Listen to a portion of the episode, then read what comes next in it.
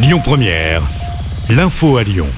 Bonsoir à tous. Dans l'actualité ce mardi, l'opposition réclame la démission de Jean-Michel Blanquer.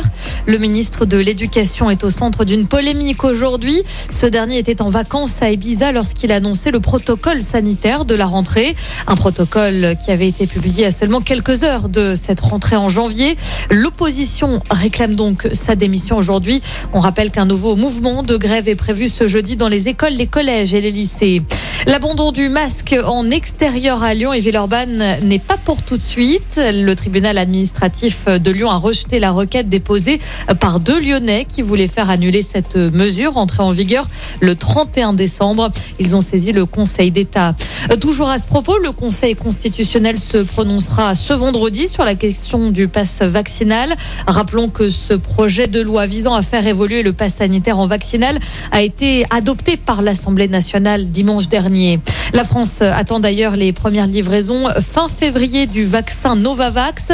Une arrivée plus tard que prévu, souligne le ministre de la Santé.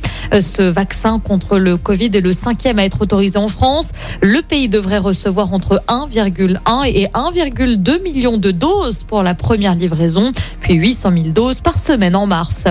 Nouveau record des prix du carburant en France. Ils n'ont jamais été aussi hauts, souligne le ministère de la Transition écologique.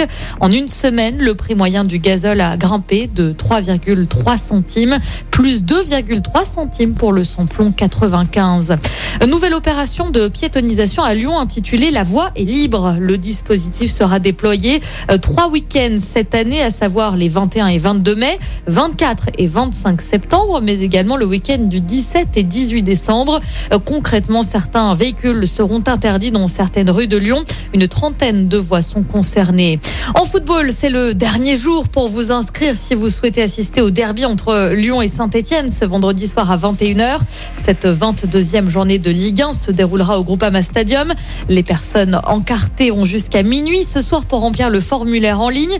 Rappelons que les supporters stéphanois sont interdits de déplacement suite à un arrêté de la préfecture. Un tirage au sort pourrait être réalisé si la loi permettant d'accueillir plus de 5000 personnes n'est pas entrée en vigueur vendredi au coup d'envoi.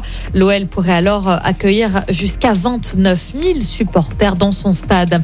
Il y a du basket à suivre également ce soir. C'est le choc en Euroleague. Ce match avait été reporté à cause de nombreux cas Covid au sein de l'effectif villeurbanais. L'Asvel reçoit Monaco à l'Astrobal ce soir. Coup d'envoi à 20h. Écoutez votre radio Lyon Première en direct sur l'application Lyon Première, lyonpremière.fr et bien sûr à Lyon sur 90.2 FM et en DAB+. Lyon Première